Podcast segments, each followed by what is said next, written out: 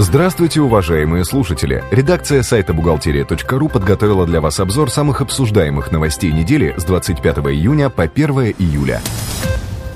Принят федеральный закон о специальных налоговых режимах, который вводит с 1 января 2013 года патентную систему налогообложения. Перейти с ЕНВД на патент можно будет добровольно до 2018 года. Под новую патентную систему подпадут 47 видов деятельности. Кроме того, индивидуальным предпринимателям не надо будет применять ККТ. Упрощенцев освободят от расходов на покупку касс и их обслуживание. Патент на определенный вид деятельности будет стоить для малого бизнеса от 500 до 5000 рублей. Причем можно будет купить сразу несколько патентов.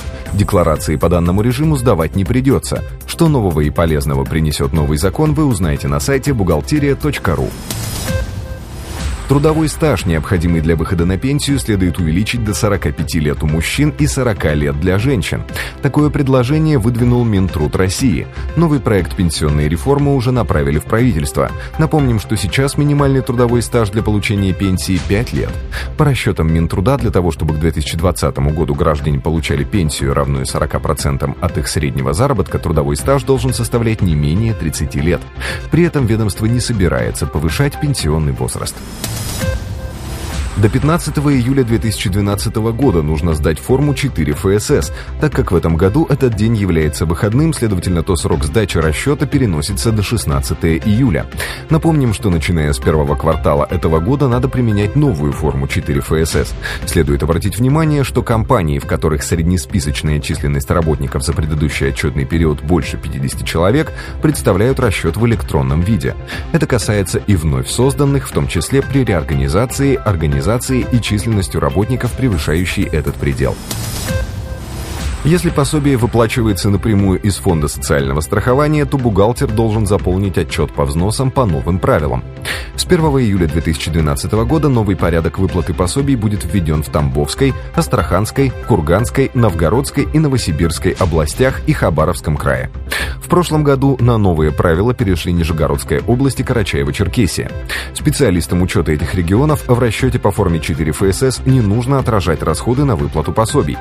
Для регионов, которые перешли на новый порядок выплат с июля, эти правила начнут действовать с отчета за 9 месяцев. И если компания выплачивала пособие в первом полугодии, расходы надо отразить в форме 4 ФСС по состоянию на 1 июля.